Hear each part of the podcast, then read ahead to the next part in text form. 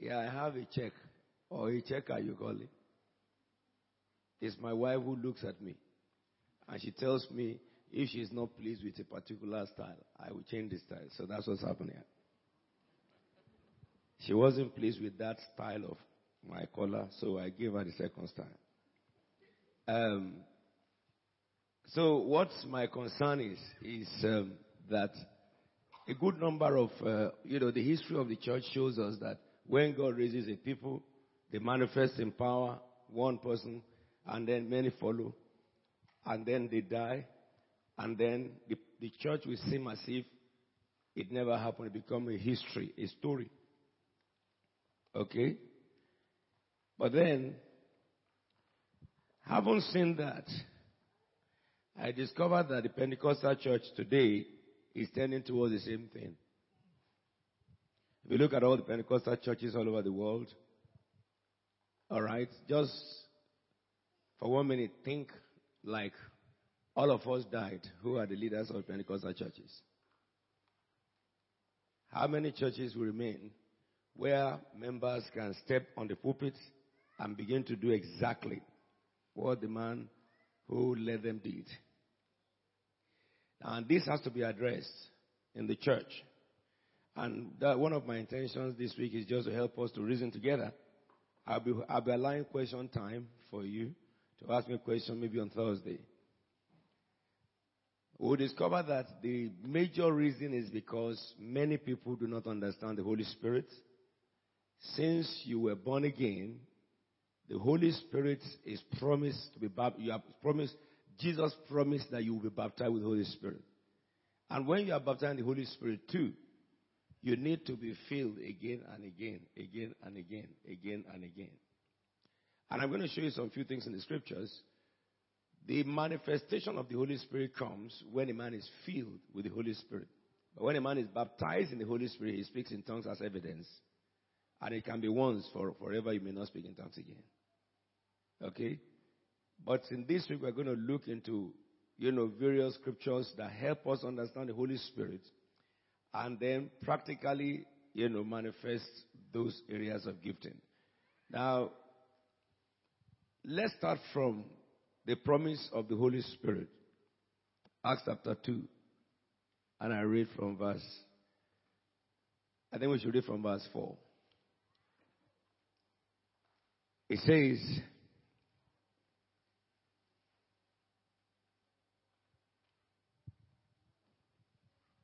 Really, let me just say this to you. While we are coming in,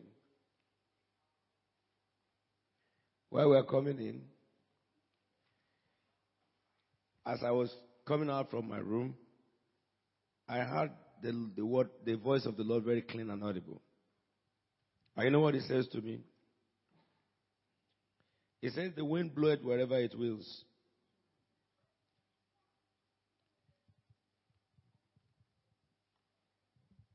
John 3 8.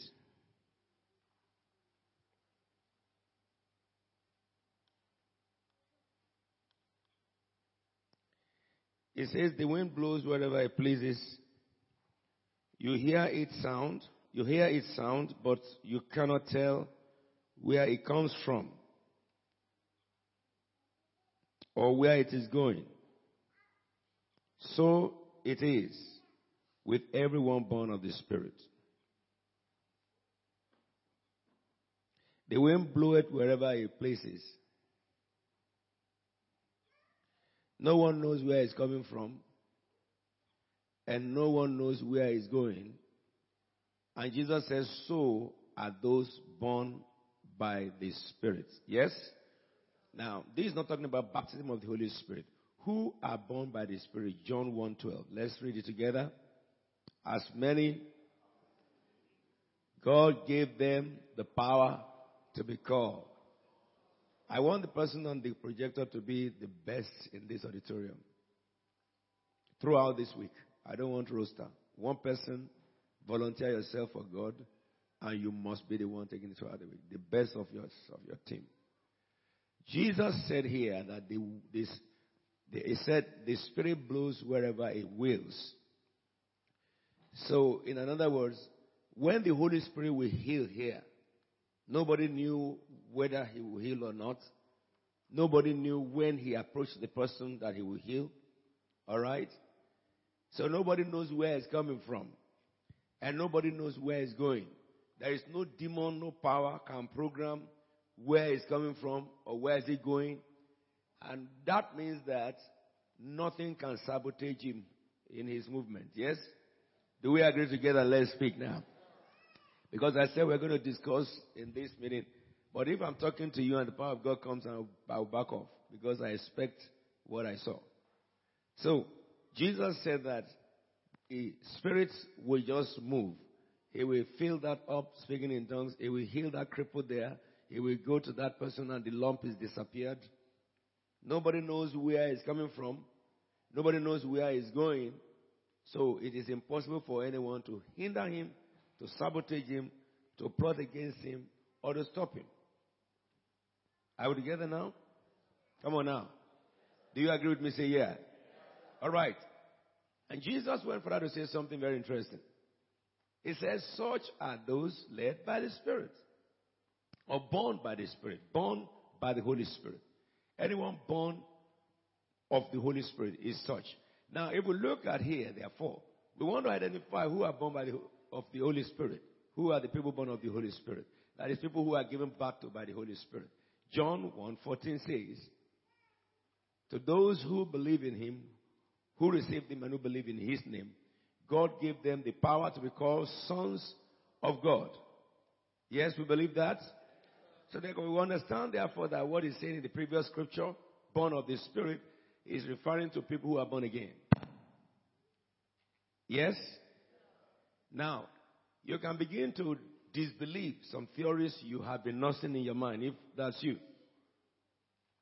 The fact about you is that once you are born again, Satan does not know what you intend, what you will do. He cannot read your thoughts. Demons cannot read your thoughts. They can only speak to your mind, thought, but they cannot read what you are thinking. Because you operate in the mind of Christ. And Jesus can never miss his word. He said anybody born again, devil cannot understand where it's coming from. When situation is happening, devil does not know the next step he will take. It's impossible. Alright? So if devil cannot, he can't hinder you. Some of you have believed that when situations are not happening to you, you are being hindered by the devil. I didn't find evidence of that in my Bible. So this is the first thing. Now understand it's a born of the Spirit. So when you are born of the Spirit, that is your entitlement. The second scripture that I want us to keep in mind throughout this period is the book of um, Joel, Joel chapter 2 verse 28.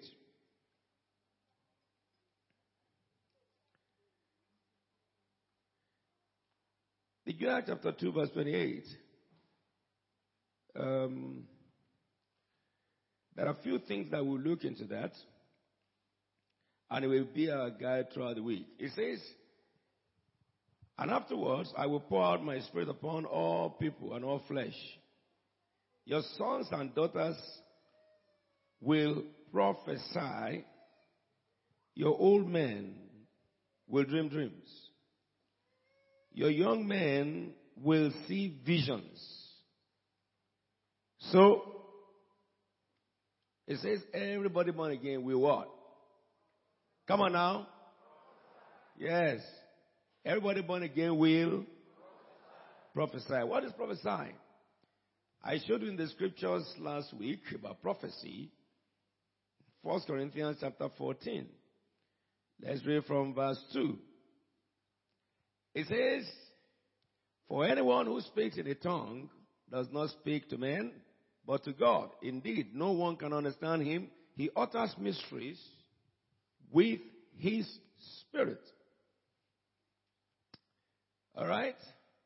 Then he went further to say, but everyone born, everyone who prophesies rather, speaks to men for what? Strengthening and encouragement and comfort. So the Bible says that when we prophesy, we to strengthen others, to encourage others, and to comfort others.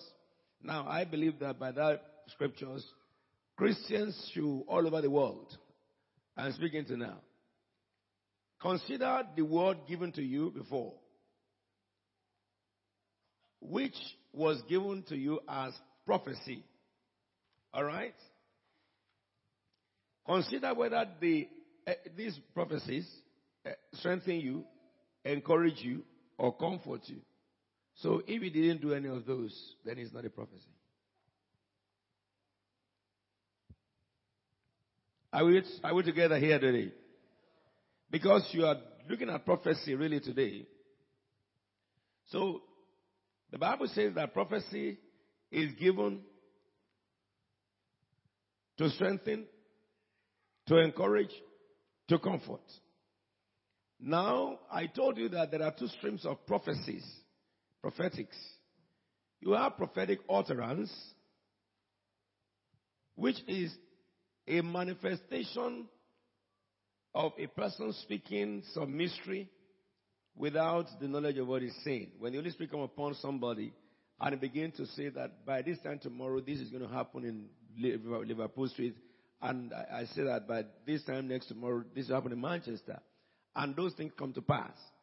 Those ones come by utterance. Okay?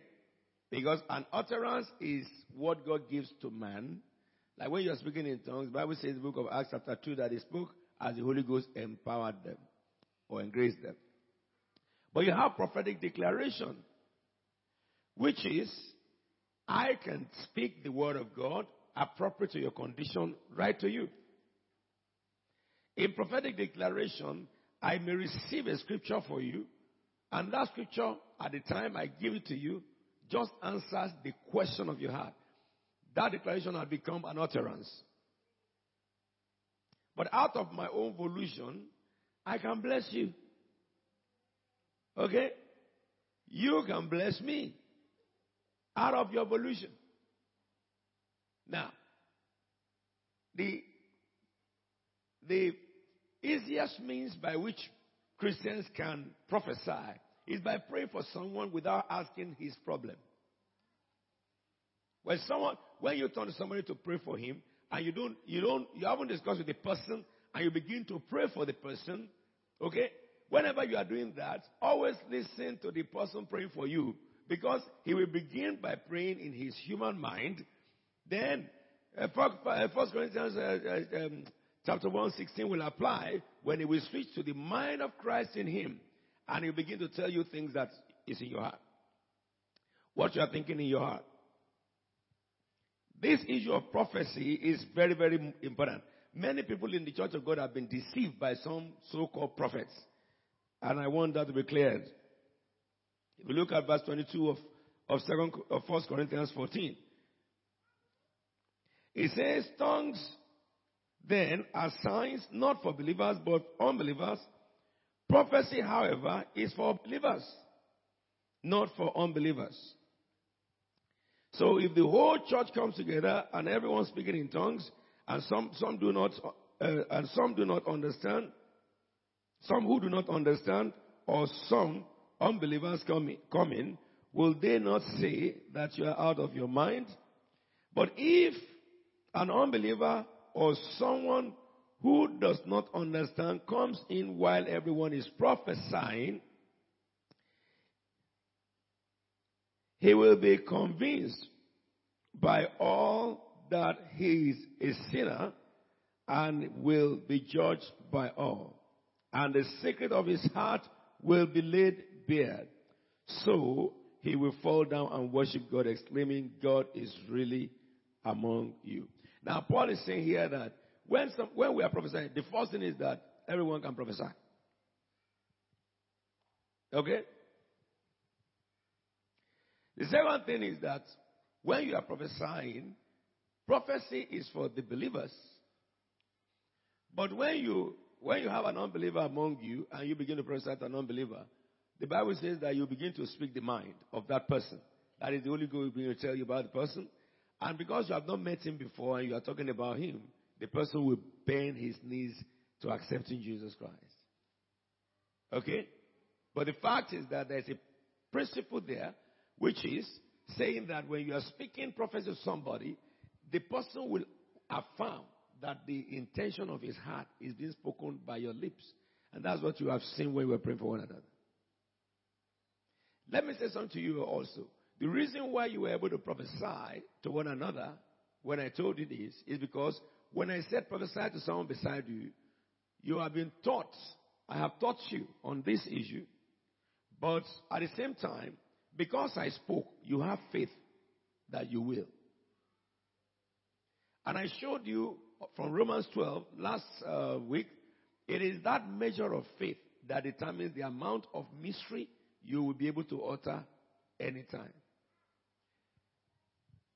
Every one of you who have come to me for prayer sometime will affirm that when I open my mouth to pray for you, many times what you intend to come and tell me, I will say everything in prayer.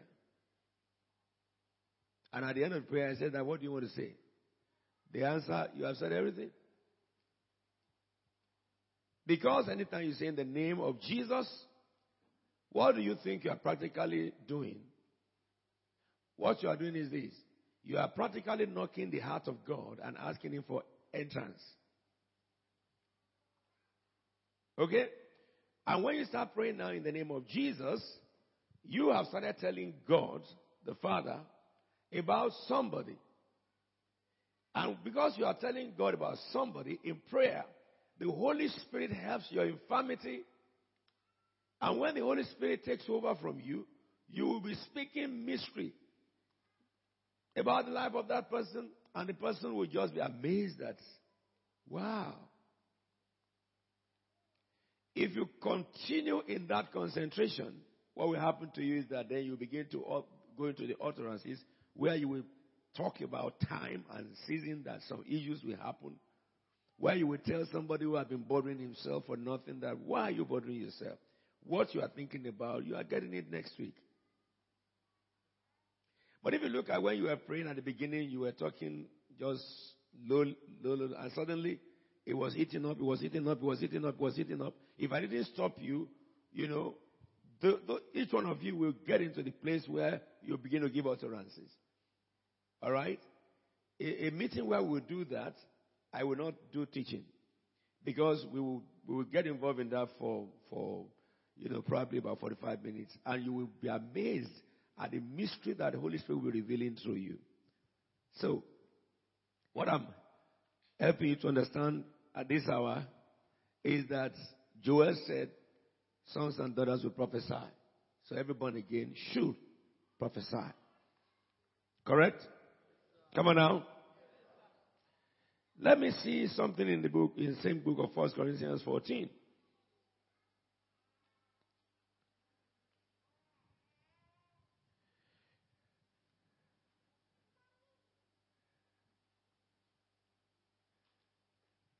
Now, it shifted here, and he said, verse 29. Let me read from 28. If there is no, no, verse 27. If anyone speaks in a tongue, two or at most three should speak one at a time, and sometime must interpret. I hope you understand that. If there is no interpreter, the speaker should keep quiet in the church and speak to himself. Some people have said that they read the first part of that scripture and they say that you mustn't speak in tongues together. No, that's not correct. They say you should speak in tongues, but when we are speaking in tongues, all of us we are praying in tongues, you know. And you see the voice of somebody come very, very loud. You recognize that there's an unction on this person and that person is flowing so loud. What others do is that you will speak lower, calmly. You are praying in tongues. You don't stop praying in tongues. You don't stop speaking in tongues, but you speak low. Because whoever goes louder like that must come out with prophecy. Okay? And if somebody goes loud like that and two minutes he did not come out with prophecy, whoever is the leader conducting the service should just go and lay hands on the person and tell him to calm down so that everything can be done orderly And so that somebody who has the prophetic upon him can now speak. And Paul went further to treat here about the control of prophetic spirit.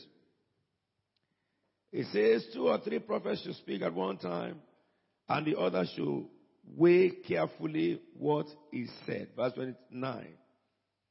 Two or three prophets should speak, and the other should weigh carefully what is said.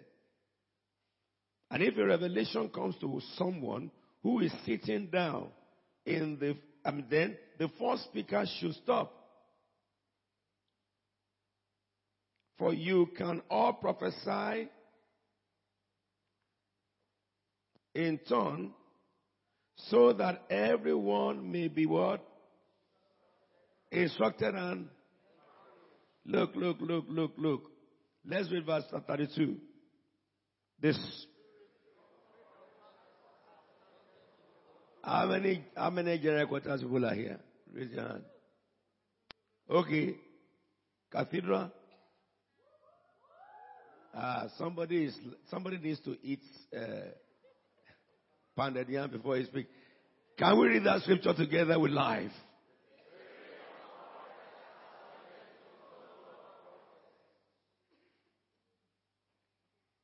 Some people have used this to interpret that the senior prophet can control the junior prophet. That's not what the Bible is saying. And so they will shut the mouth of the young ones who have the very word of God when they have nothing. What the Bible is saying is that the spirits that prophesy through you, you can control. And I told you when you see somebody get with the Holy Ghost and he's jumping about, running and screaming and rolling over the place, it's fake. It's fake. Holy Spirit, when it comes upon you, you can control him. Because it's a gift. It will not make you fly and then hit everybody that the whole congregation scatter and they are running after you to, to arrest you. They couldn't. The one that did that in the book of Mark, Mark chapter 9 was the legion. The man with the spirit of legions. So, we understand here that for prophecy, number one, all Christians can. But it doesn't say they do. There are many things that you can do which you do not do. And that is the essence of this hour. So that if you know what you ought to do and how you ought to do it, then you can start doing it. And that's the reason why I started with you is now, helping you to understand that anybody who prophesies does not have two heads. There is nothing to puff up for if you are prophesying. And Church of God should not worship, a de- make a demigod of anybody who is prophesying. Because the Bible says that when prophet is speaking, you wait. Isn't it? It didn't say you receive it. You judge it. Isn't it? And it didn't say to some, it said everybody should what? Judge it. Correct? So now, if someone gives you the prophecy, and the Bible says you should judge it or weigh it, what are you weighing it with?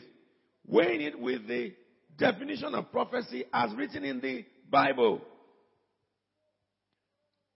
That's why he says, if you can all prophesy, he says, for you can all prophesy in turn, so that everyone may be instructed and encouraged. Everybody instructed and encouraged. Or the King James Version says, and all may be comforted. So when someone tells you that your wife is a mommy water, is that comforting? Yes? Some people, that's what they say. They say the man, your wife is mommy water. I looked into the whole Bible. I didn't see that name in the Bible. And I'm, I'm, I, I now decided that I'm going to go to television and warn Christians. You should never mention it if the Bible did not say so. Who told you all those things? Devil, he lied to you. Which mommy water? The earth is the Lord's and the fullness thereof. Which, which water is for the mommy, whatever you call it? Those things are false from the devil. The devil can take the form of anything, he's useless. Christians should not call Satan what God did not call him. Neither should born again mention names of demons that is not written in the Bible. You will be deceiving yourself very, very seriously. I'm talking to you as a son of a former wizard. Are we together now? If somebody manifests a spirit, you don't need to know the name of the spirit. Cast the demon out, full stop. You don't need to discuss with demons. It's stupid for a righteous to be discussing with demons. It's the most stupid thing. I was doing a crusade with um, Bishop Gideon in a place called, uh, in Nigeria, a place called, um, what do you call this place, Papa? Um, it's one of the, Agawoye. Agawoye was a place where Bishop Gideon came to me to tell me in London that there was a man who was the head of, um, you know, some sects, religious sects, and also a deep, deep head of occults. And that man, you know, will go into the churches and tear their drums and beat them with charms. Okay? Because they are doing night vigil. He banned them from vigil because he will take his uh, masquerade to go and stop people from, from, from prayer in the name of Jesus. So when he told me about the man, I said, fix a crusade in that place and let me do it. Gideon was so happy. He went and told all the pastors, Apostle Williams is coming to Agawoye. I had only one mandate, is to go get that man. That's all. If I get that man and get out, that's enough. I'm talking about the Holy Spirit now. And when I got there, I went straight to the, to the room to minister to ministers. And in the meeting of ministers, Holy Ghost told me that strange bodies are there. So I said, any one of you here today, because none of you are, not, of, not all of you here are ministers. See, there are some people who are not even born again, they are here. I said, because you came here, either you like it or not, you will preach the gospel. Everybody say amen. Say amen. I know when I tell people to say amen, I will say, say to your neighbor. If you don't say it, raise your hand. Don't let me know who didn't say amen. Oh, yes. By law, if you come under the church, I have authority over you. If you don't obey my instruction, you have to go out. But if you're under the roof by law, I can instruct you. So,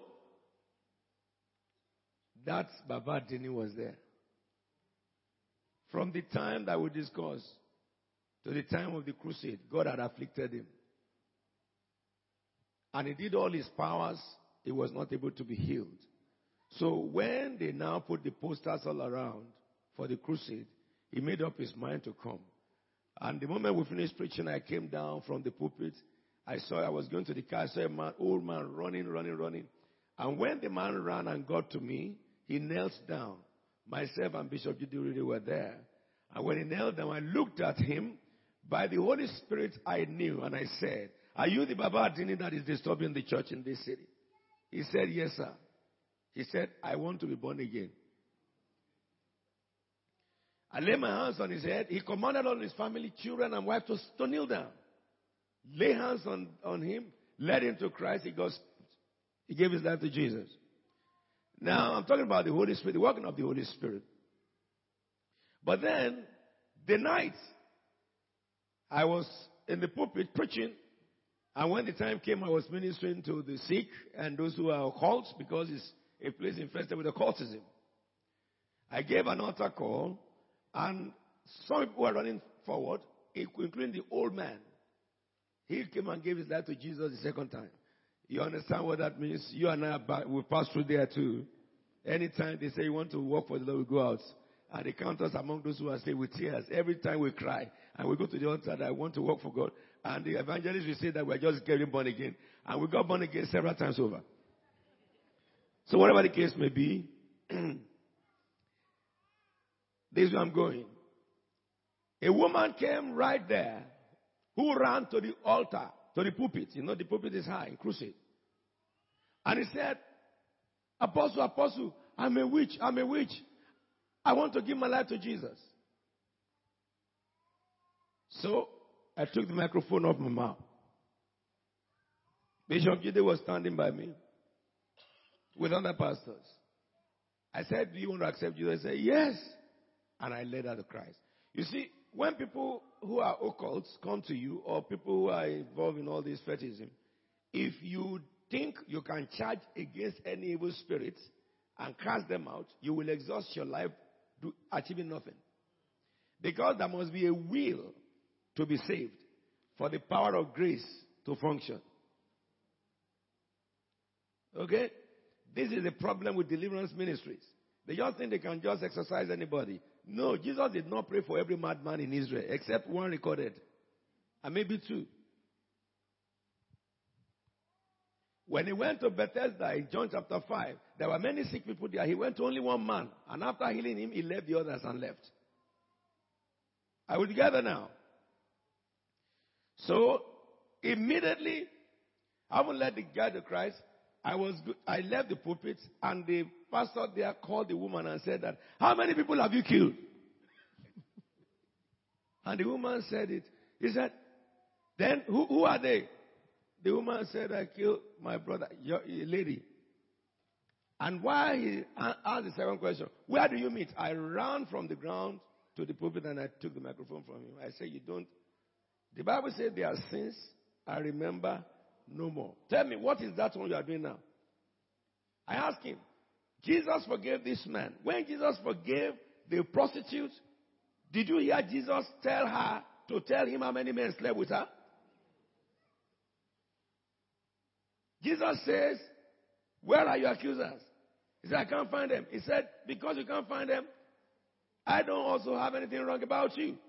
But now, go and no more.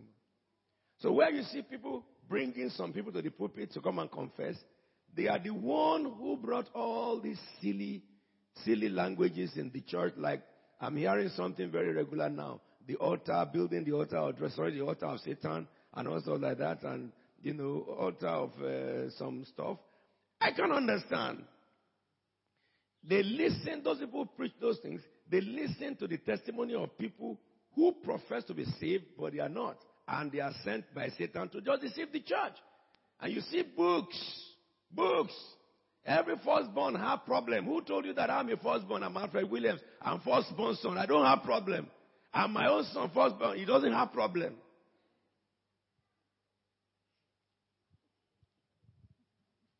Are we together now?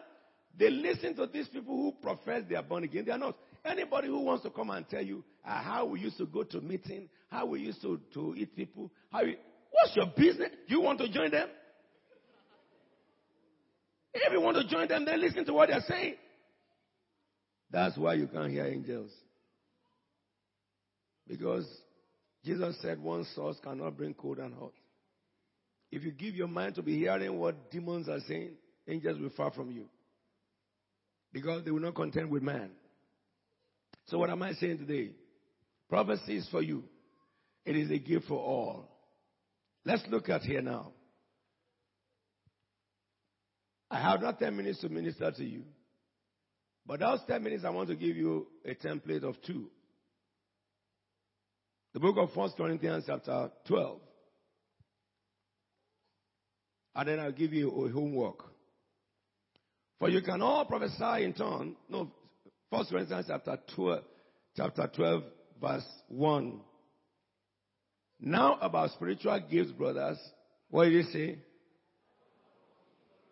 Say it again. Say it again. So that is what is killing us. One of the things that is killing us. If you don't have knowledge of a gift you have, you can never use it. Really, you will keep your gift and be going to those who have lesser gifts and be begging to use their own gift. That's what happened to many people in church. Are we together now? I was in America one day, and uh, they brought uh, some people they call prophets, and they brought a tape. And the prophet will come to you and he begin to speak, speak, speak, speak, speak and he record it.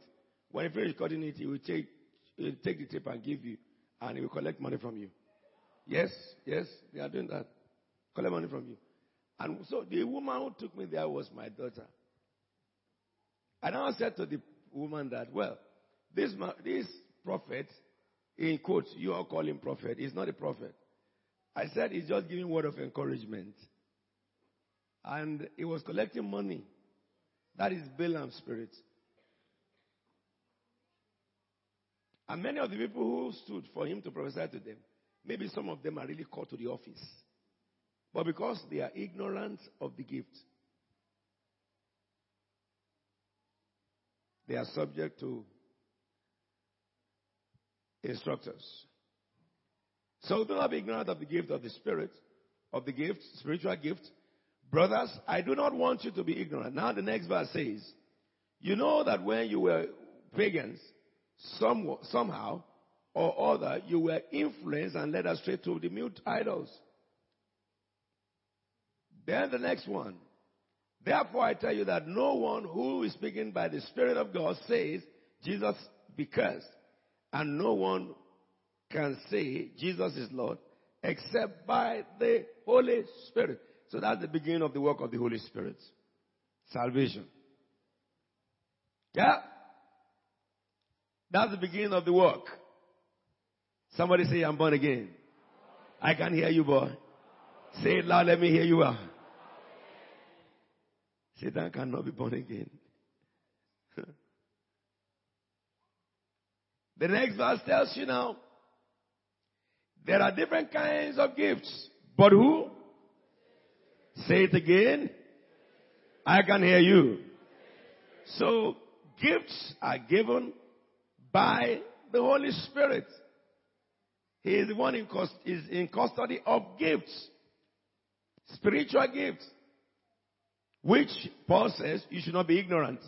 The next verse says there are different kinds of services, but the same Lord. Jesus calls you to serve. Holy Spirit gives you the gift. And then, number six, there are different kinds of working, but the same God works all in all men. Give me the King James of that. Just click King James. There are diversities of operations, but it is the same God which worketh all in all. Go back to my NIV. Why am I saying that to you? Holy Spirit in charge of the gifts. Jesus in charge of the calling. The Father in charge of operations. Are we together now? So, when the Lord Jesus calls you to an office. The Holy Spirit will give you the appropriate gifts to operate that office. But anytime you operate in that gift, the Father is working. Anytime you operate in that gift, the Father is working.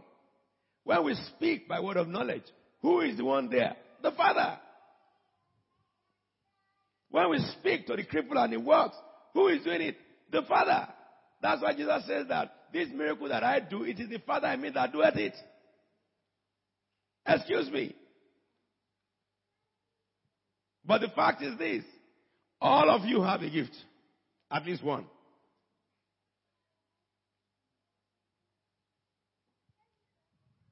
And all of us have a calling. We may not be the minister, but we are called into one of the five strings. And I'll show you. Go to Ephesians chapter 1, verse 4, verse 7. No, chapter 4, verse 7. But to each one of us, grace has been given as Jesus apportions it. To each one of us, grace has been given. So he's talking about, remember, verse 5 says, different kinds of services, but Jesus, the same Lord. Then go to verse 11 of Ephesians 4. It was he who gave some to be apostles, some to be prophets, some to be teachers, evangelists, some to be uh, pastors and teachers. Can I just say something to you here, first of all, that in this meeting, what I want to achieve from you is that minimum, the gift that the Spirit has given you, you fulfill it here. And then, beyond that, you can acquire more gifts. Okay? Don't worry about uh, many writings about this. As far as the evidence of the Bible is concerned, it did not tell us that one of these gifts is higher to the other. It's not in the Bible. And I don't believe so too. Because a pastor can raise members, and one of his members will be an apostle. He is still the father of the apostle. You don't have to change the title or your calling. One is not higher than the other. The fact is that each calling have a manifestation. All right? There are different kinds of gifts, the Holy Spirit. Different kind of services, the same Lord. Different kind of working operation, but the same Father works in everybody. There is no one of these five offices that can live without the others. Okay? All the five offices need one another. And the church needs all these five in every church. Not ecclesiastical church. Every parish. I think that would be better. Parish, they call it now. Every parish. In every parish, there are apostles, there are prophets, there are teachers, there are evangelists, and there are pastors. Let me say this to you. During this week, I'll be helping you to understand the characteristics of each. So if you have such traits, you know where you belong to. As it is that God has called everyone into these five streams, does not mean that all of you will become, let me say, if all of you here are called into pastoral ministry, it doesn't mean that all of you become pastors. No. Among you, God will now anoint somebody who will be ordained pastor, but all of you will be having the grace, you know, of pastoral care, patience with people, you know, and all stuff like that. Nurturing people, ability to teach. But to those of you who God has called to the office, you are all called to the ministry, but those of you who are called to the office are the ones that will be ordained. The same thing with prophets. In the office of prophets, the interesting thing about prophetic office is that all of us can prophesy, but we are not all prophets. Okay? So we are called to the ministry of prophesying, but among us, when a prophet will emerge, um, Numbers 12:6 tells us that that person will manifest vision and dreams by God. Okay, that's the beginning of prophetic office. Not somebody who prophesy. Somebody who prophesies is just an ordinary Christian. Okay? That is prophetic declaration. But when somebody is in the office of prophet, he will have encounters in the dream where God will reveal things to him. Angels will talk to him and him many things. He will have open visions where he will see things and he will tell you and those things will be. But that office also, each office also have progression. The highest system of uh, prophetic office is to be a seer. And that's the office where you can look at people, you can tell about their lives, and you can know somebody who's coming in here or who's not coming in here. And that office works with quite a, a, a group, a number of gifts, including the word of knowledge and wisdom. Are we together now? So, we go back to our First Corinthians.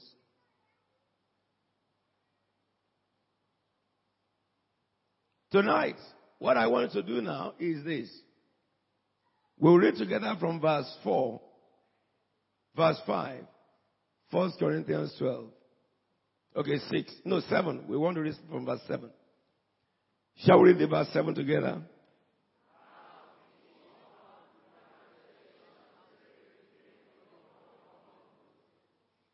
The next one.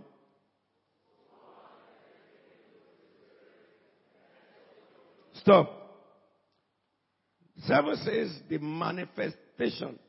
Who brings manifestation? No. Holy Spirit gives you gifts. It is the Father. That is the operation. Operation, manifestation means that you are you have gift of healing and you speak, people are healed. That's manifestation. Okay? It is the Father that works all those things. He's the one who manifests the Spirit. The Holy Spirit gave you the gifts. Okay? So, one of the gifts that the Holy Spirit, rather, Reason why the Holy Spirit gives you the gifts, it says, is to profit other people. So, if you are given a gift to serve, to bless other people, it is for you to be a better servant. Why should you be worshipped? Why should you think that you are above everybody? Why should you think that that gift makes you very, very special?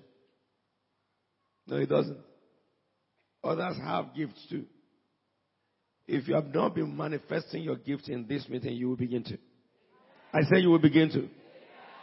So each one is given the manifestation of the Spirit by, for the common good of other people. And then he spoke about the nine gifts. Let's read the nine gifts together. The one that is given through the Spirit. Uh huh. Uh huh. Yes. Yes.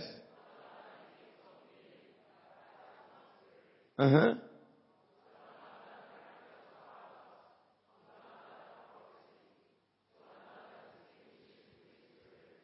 Mm-hmm.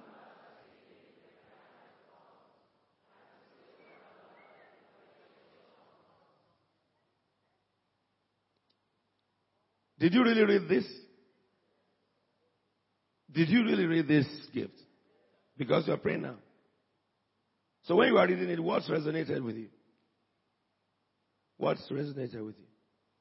What are you looking for? Let's read it again. When you read it now, look for one tonight. One. Not two. One tonight. Focus your eyes onto one that you have not got and you really want to get it. Are we together? I want to do that very commissionedly. Shall we read it again? Wisdom. Word of knowledge. Mm-hmm. Ah.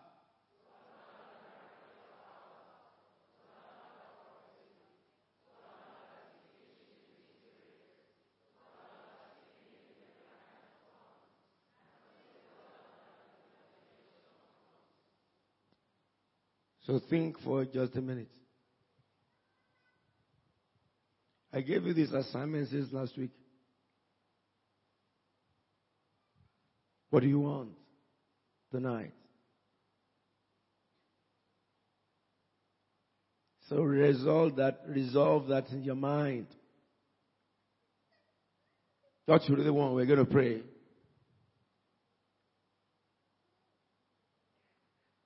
Okay, before you pray, can I say this to you? Can a Christian pray and not get this? Yes. Because many of us have prayed over some gifts for years and we didn't get it. But should a Christian pray and not get it? No. So, what can a Christian do that you ask and you get it? Chapter 14, verse 1 and 2. If you pray, you should get it. Because Jesus promised so.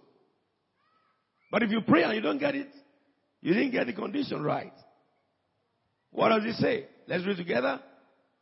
Follow the way.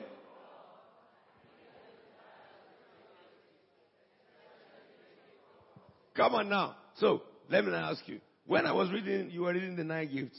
How many of you sincerely thought prophecy is what you wanted most? How many of you thought that you wanted word of knowledge most? How many of you thought you wanted healing? How many of you thought you wanted signs and wonders? How many of you thought you wanted um, discernment? How many of you thought you wanted faith? Tongues? Interpretation of tongues? Okay. Now, you have done well. But the first one, the Holy Spirit, the Bible says you should look for his prophecy. More than anything. I think prophecy is so powerful. Is the only gift that can, that can build up somebody else in the church. And God is more interested in you building somebody up That's the reason why he says, eagerly desire the gifts, but especially prophecy.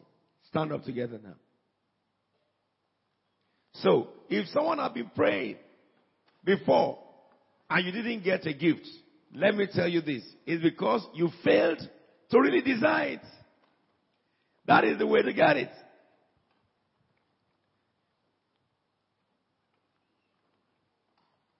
If you desire it, you will get it. Because the Bible says so. And it says that desire should be an eager desire. How do you have desire and be eager? That is, every day you expect it to happen. Every day you expect it to happen. You ask now, you cannot forget it until it happens. It's not what you just go and lock yourself up for 20 days or 30 days or 40 days and then expect to come up with it. No. What happened thereafter? What happened after that seven days of fasting or three days of fasting? What did you do thereafter? The desire left. So it won't happen. If you desire something, you desire until you get it. No student desire to pass in his school and then stop reading before the exam. No. The desire of a child, of a student, he will read all night, all night, all night, all night, all night, all night, all night, all night. Even the examination time, still reading. That is what is called eager desire. You cannot spend one day without it coming to your mind. You cannot spend two hours without it coming to your mind. You cannot live an hour without you remembering what you're seeking for. And when your heart is shooting to it, you begin to operate in it. Like this thing is true because I can use my life, for example, to on this. Okay, we're going to pray now. You are going to tell the Lord, Holy Spirit, manifest in me the gift of healing. You are asking for manifestation now. That is to receive that gift. And you tell the Lord, Father, I want the gift of healing, or I want the gift of prophecy, or I want the gift of faith. Lord, I turn to you tonight. I ask you, Holy Spirit of God, give it to me. Give it to me. Give it to me. And tell the Holy Spirit, I want to be useful by it. Not to make a name for myself, Lord, but to fulfill the mandate of heaven. Lift up your voice and begin to ask the Holy Spirit.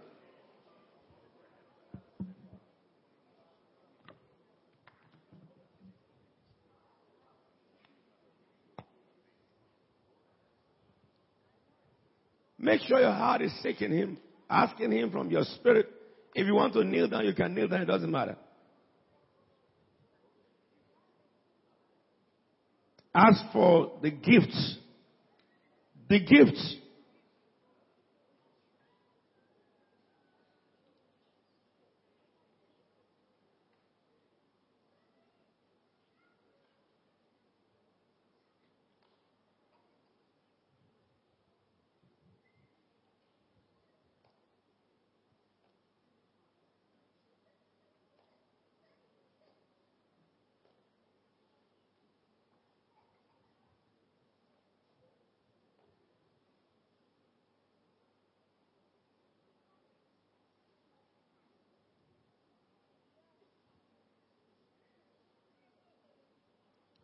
Ask the Holy Spirit.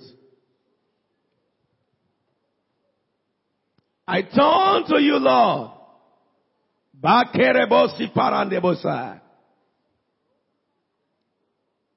Maybe somebody need to ask God, give me a desire in my heart. Let my heart desire you. Let my heart desire you, Lord. Let my heart desire you.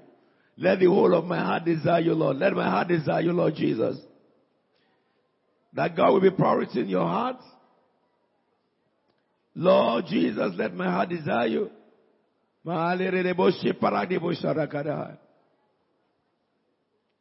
Holy Spirit of God. Holy Spirit of God.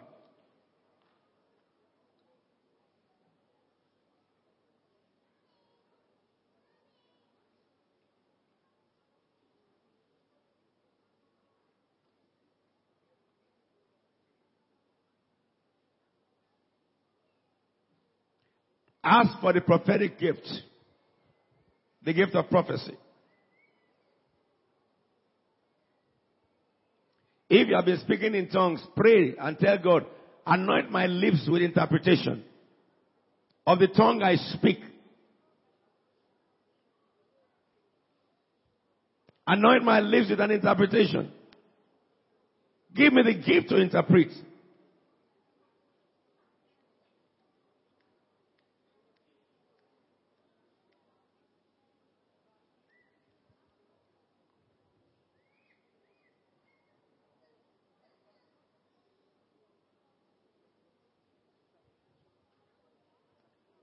Now, thank God for receiving it.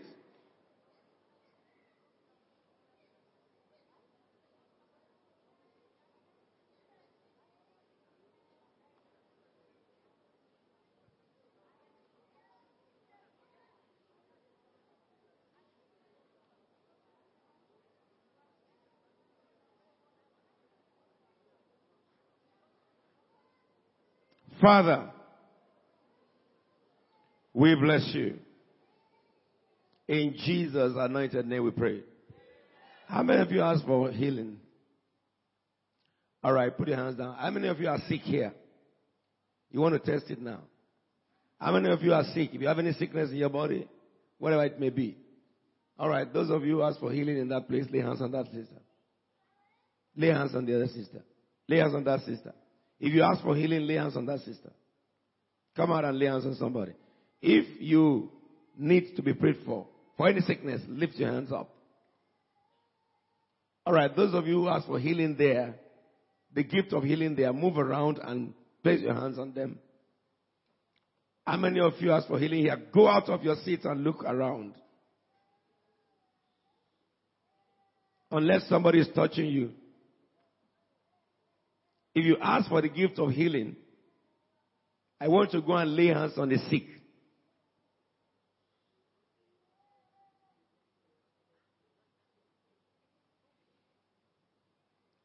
The Bible says you will touch the sick and they shall be made whole. Yes? Alright. Now, how many of you who were sick had physical manifestation of the sickness? Maybe a pain somewhere or wherever. Come.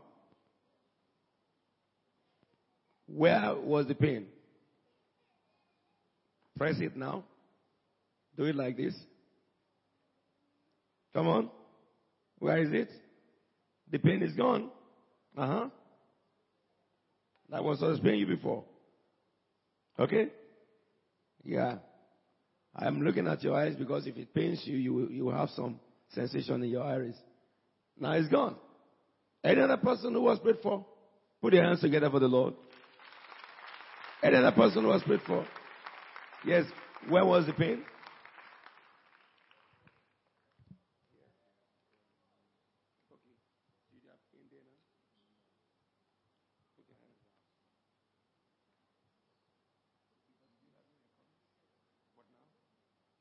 It's gone. It will never come back. Anyone? Yes? Where was your pain? On your knees. Do it like that. It's gone? That is it. It's gone. Yes, where was your pain? Okay, do that. Do you feel anything? Do it again. It's gone. So that is it. You are healed. Where was your pain? Here and here. All right, do that now. Yes. Do it again. Okay, do this like that. You see anything? It's gone. That is what healing is. Look, you know what? I didn't want to lay hands on anybody because I wanted to, I wanted you to know that the gift is not for apostle or for evangelist. It's for you. And you know, the reason why the people got their healing is because you believed that you asked for it and you went by faith to lay hands on them. Your pain is gone? What was it? What was it? Come. Where do you have your pain?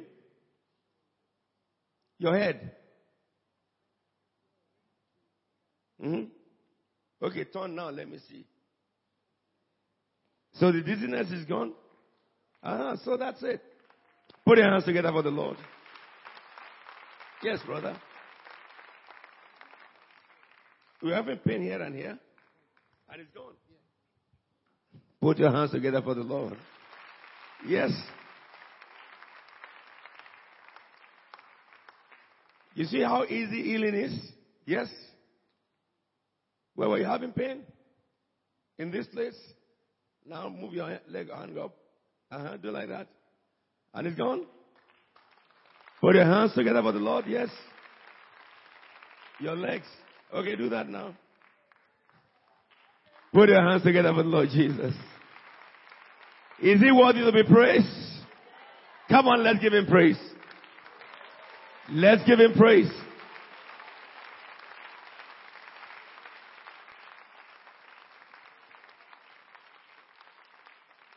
All right. Now, I want you to prophesy to yourself.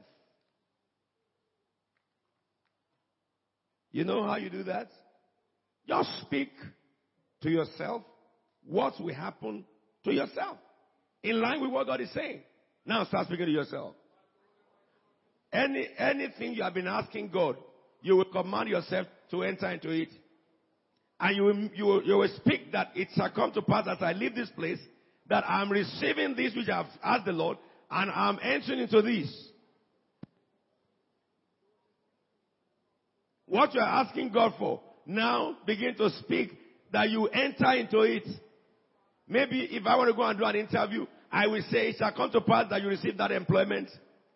Even as you leave this place, if they have given you letter of rejection, it shall come to pass that those who rejected me shall receive me back. It shall come to pass. What the enemy had taken from me, I begin to receive it from tonight. If anybody is struggling with you concerning a right, you will declare, it shall come to pass that I receive back my right from that person. Speak to your life, speak to your family, speak to your marriage.